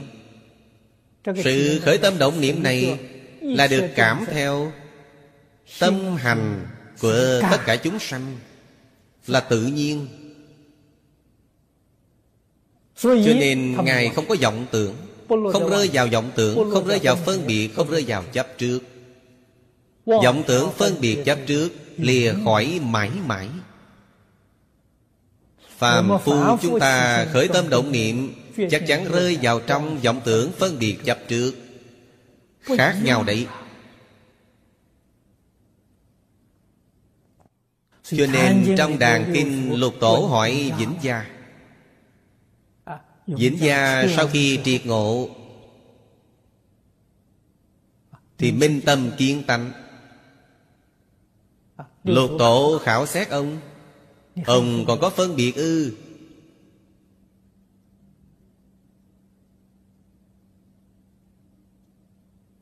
Vĩnh Gia đáp rất hay: phân biệt cũng chẳng phải ý. Quý vị xem phàm phu lục đạo, chúng sanh chính pháp giới, phân biệt đều là ý thức. Ý phân biệt mạt na chấp trước.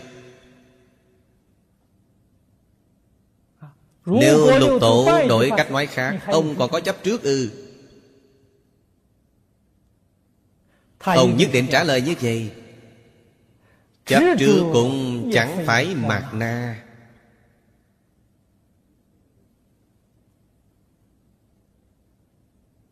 Ấy là đúng. Lục Tổ ấn chứng cho ông: Ông như vậy, ta cũng như vậy. Cuối cùng dặn dò ông phải giữ gìn cho tốt, đừng thối chuyển, đừng để mất. Cho nên chư Phật Bồ Tát ứng hóa đến thế gian này có phân biệt không? Có chấp trước không? Có phân biệt cũng có chấp trước, nhưng chắc chắn không phải ý thức, chắc chắn không phải mặt nạ. Về điểm này rất khó hiểu. Người sơ học quả thật rất không dễ lãnh hội.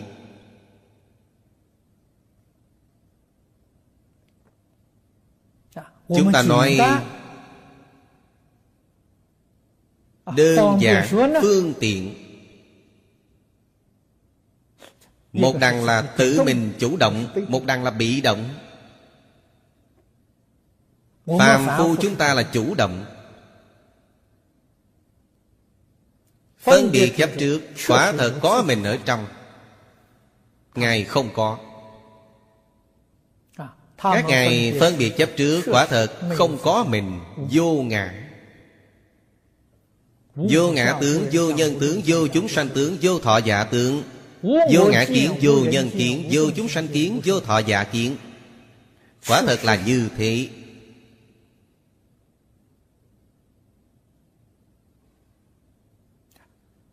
Cho nên ngài quả thật là nhập pháp môn bất nhị. Ngài qua lại với chúng sanh, thị hiện ở trong lục đạo.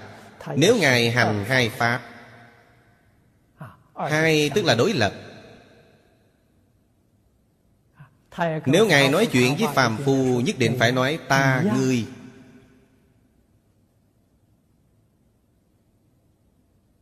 Vậy mới có thể câu thông. Nếu không ta cũng không ngươi, làm cách nào câu thông được? Không cách gì câu thông. Vì vậy phàm phu với Bồ Tát câu thông là dùng tâm, ý thức. 8 thức 51 tâm sở.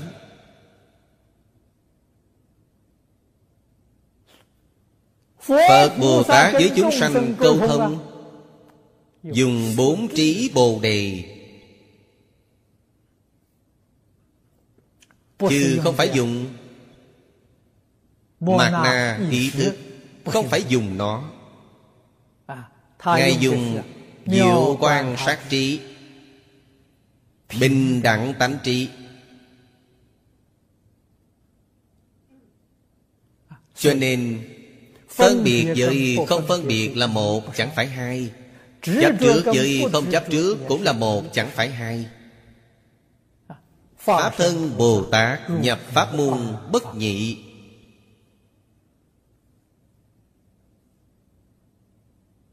Chúng tôi có thể nói chuyện đến đây. Còn các vị tham cứu cho tốt đi.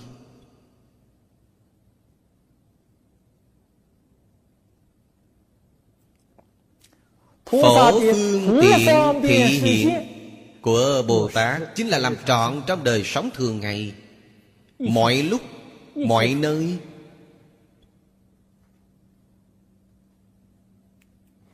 Mọi sự, bất luận việc lớn hay việc nhỏ, mặc áo ăn cơm,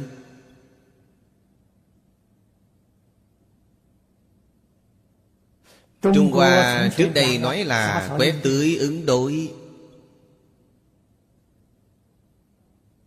đều ở trong đời sống thường ngày. Đối mặt 10 pháp giới y chánh trang nghiêm.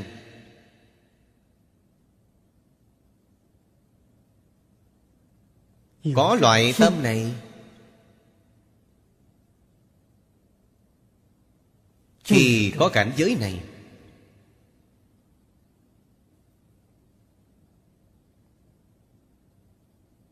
mặc dù chúng tôi hiện tại vẫn là phàm phu, nhưng Cảnh giới của thánh nhân hiển tiền thì rõ ràng, minh bạch. Thánh nhân ở đây giảng kinh thuyết pháp, chúng sanh chính pháp giới đến nghe, họ nhìn thấy.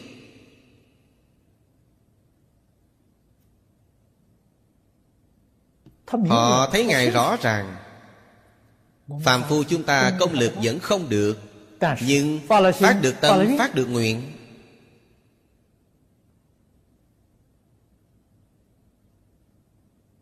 Nhất tâm, nhất ý, chăm chỉ, nỗ lực vào học tập. Trong các buổi giảng, chúng sanh chín pháp giới có đến hay không? Đến. Nhưng chúng ta không nhìn thấy.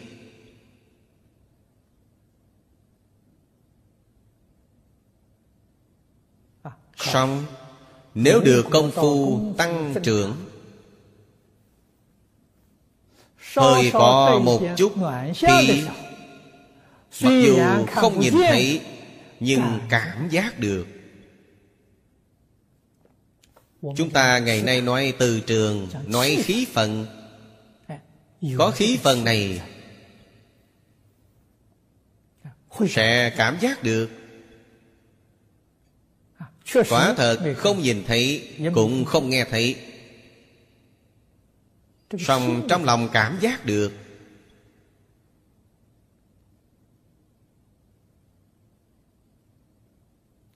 Nếu khi công phu càng sâu hơn,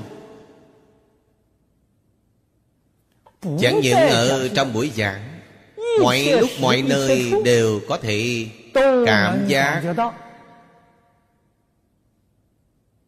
Có chúng sanh chín pháp giới, đó là một cảnh giới rất tốt.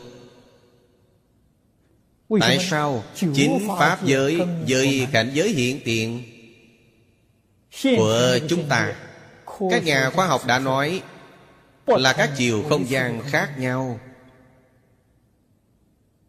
Bạn có cảm giác này, các chiều không gian khác nhau thì tiếp cận đột phá hiện tượng này.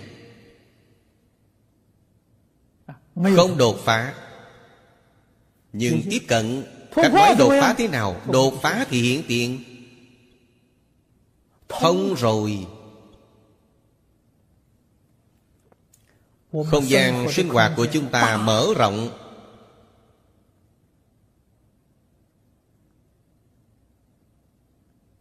Cũng tức là người bình thường đã nói là thần thông hiển tiền.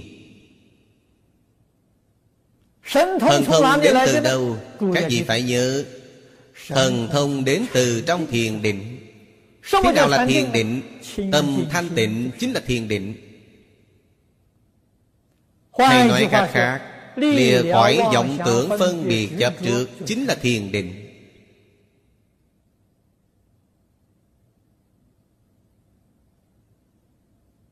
Lìa vọng tưởng, chuyển A Lại gia thức. Lìa phân biệt, chuyển thức thứ sáu. Lìa chấp trước, chuyển Mạt Na thức.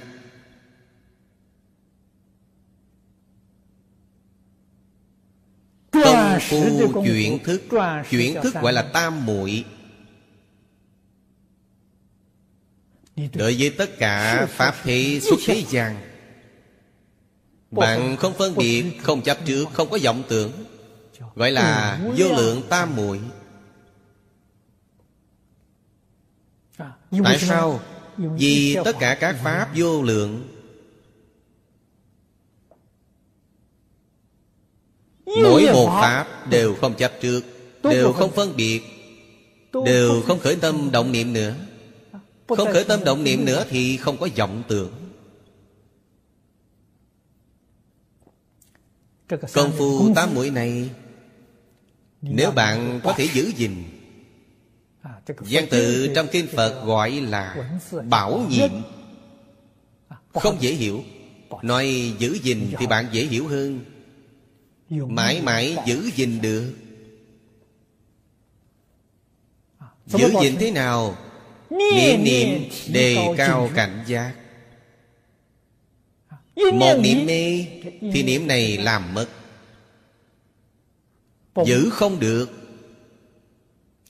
Một niệm giác thì bạn mới có thể giữ gìn thật sự.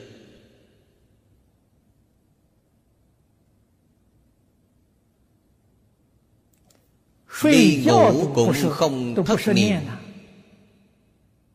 Công phu tới chúng, khi ngủ đều không thất niệm.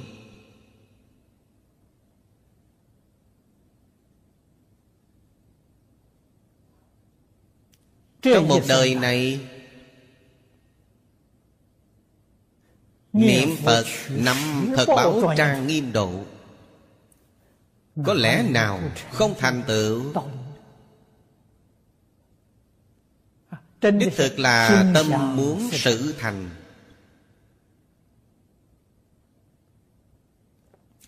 Tự nhiên sanh thật báo độ. Sanh thật báo độ chính là pháp thân đại sĩ.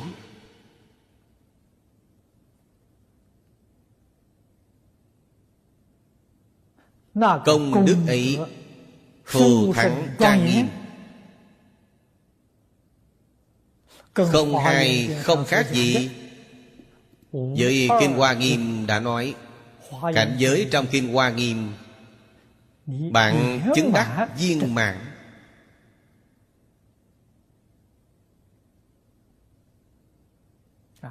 Cho nên những điều Phật nói là thật, chứ không phải nói là Ngài nói tính toán, Ngài nói chúng ta nghe, điều đó không tính. Sau khi Ngài nói, chúng ta đi chứng minh. Cảnh giới tu hành của mỗi một vị Bồ Tát, chúng ta có thể chứng đắc hết thảy. Chứng một là chứng tất cả, mê một là mê tất cả.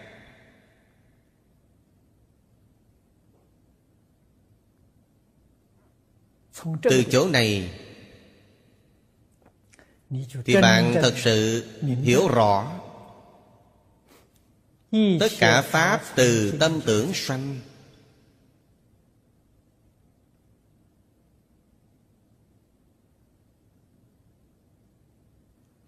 Tâm tưởng hiện giờ của chúng ta là gì?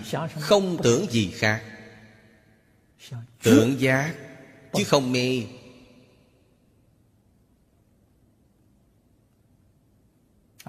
Giác như thế nào? Ở trong tất cả pháp, không phân biệt, không chấp trước, không giấy vọng tưởng là giác rồi.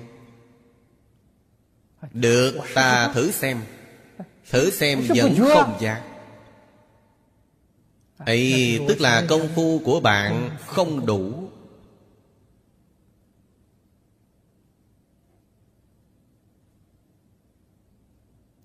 Đạo lý phương pháp nói được không khó, làm được phải mất công phu khá lâu dài.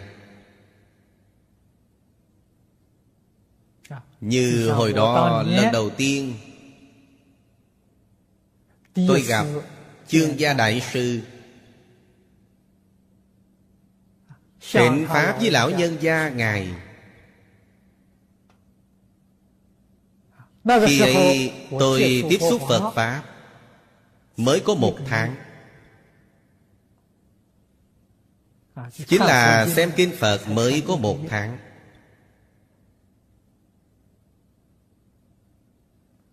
Động cơ là do tiên sinh phương Đông Mỹ dạy tôi. Ông xem kinh Phật như một môn triết học. Triết học kinh Phật, làm một bài mục giảng cho tôi nghe.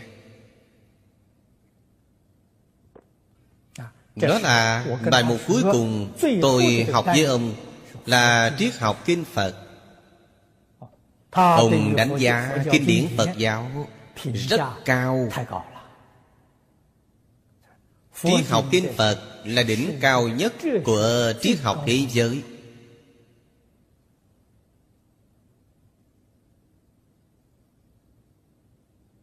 Những nền triết học xưa nay trong ngoại đều không sánh bằng Phật học.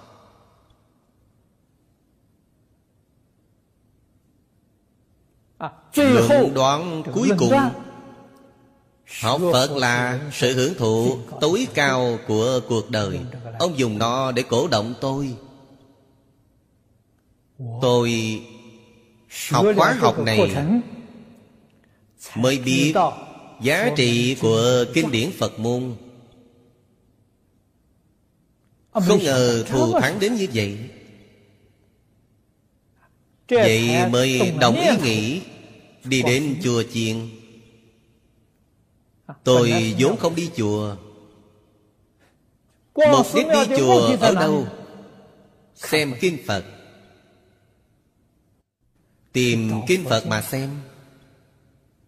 Ngôi chùa tôi tìm đến vô cùng hiếm có là chùa Thiện Đạo, nằm ở khu trung tâm thành phố. Giao thông vô cùng thuận tiện. Khi ấy tôi ở Bắc Đầu. Bắt đầu có xe lửa nhỏ. Chúng tôi ngồi đến trạm xe Đài Bắc. Từ trạm xe Đài Bắc đi bộ đến chùa Thiện Đạo cỡ khoảng 10 phút.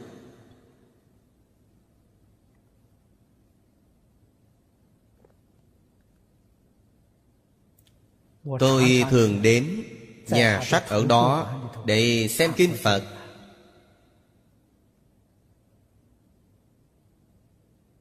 Xem không hiểu. Mặc dù không hiểu nhưng có hứng thú. Đó là vì trong lời lão sư nói có chất báu. Nên thế nào tôi cũng phải tìm kiếm.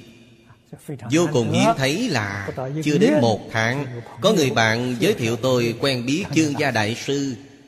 Tôi thỉnh giáo phương pháp với lão nhân gia ngài. Kinh Phật thù thắng và hay đến thế. Có cách nào để dạy con bước vào nhanh chóng không? Phương pháp dạy học của lão nhân gia ngài rất đặc biệt. Cả đời tôi cũng chưa gặp qua. Câu hỏi của tôi đưa ra rất nhanh. Lão nhân gia ngài sau khi nghe có vẻ như là không nghe. Không nói câu nào. Mắt nhìn vào tôi. Tôi biết ngài nghe được. Ngài không nói. Hoàn toàn là cảnh giới nhập định. Định bao lâu? Ít nhất là nửa tiếng. Nửa tiếng tâm của tôi cũng định xuống. Vì tôi tập trung toàn bộ tinh thần. Ngài nhìn tôi cũng nhìn ngài. Nửa tiếng sau lão nhân gia ngài nói một chữ có.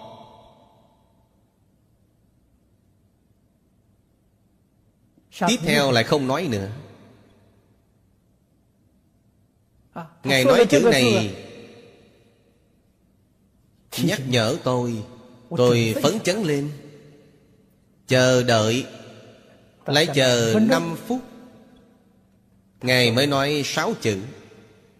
Rất chậm, chậm chậm từ từ. Nhìn thấu được. Buông xuống được. Không nhanh như tôi. Nói từng chữ từng chữ. Tốc độ rất chậm. Tôi nghe hiểu. Đó là bí quyết vào cửa Phật. Tôi tìm không được. Vội hỏi ngài ngay. Hai câu ấy còn có thể hiểu, nhưng hạ thủ từ đâu?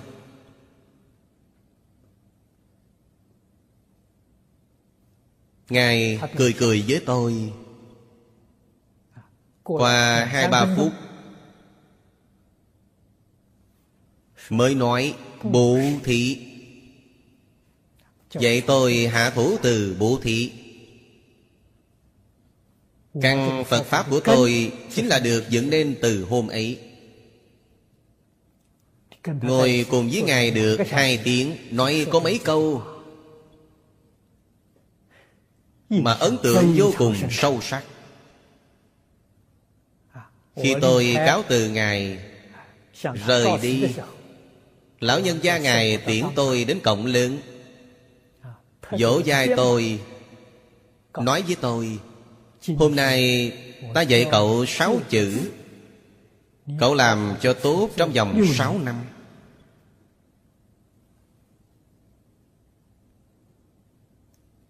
Bạn mới hiểu rằng nếu bạn không chăm chỉ làm, không làm trọn, thì không hữu dụng. Tôi được Ngài cảm động, thật sự có thể làm chăm chỉ, nỗ lực, làm suốt 6 năm. Đến năm thứ 6 thì cảm ứng hiện tiền.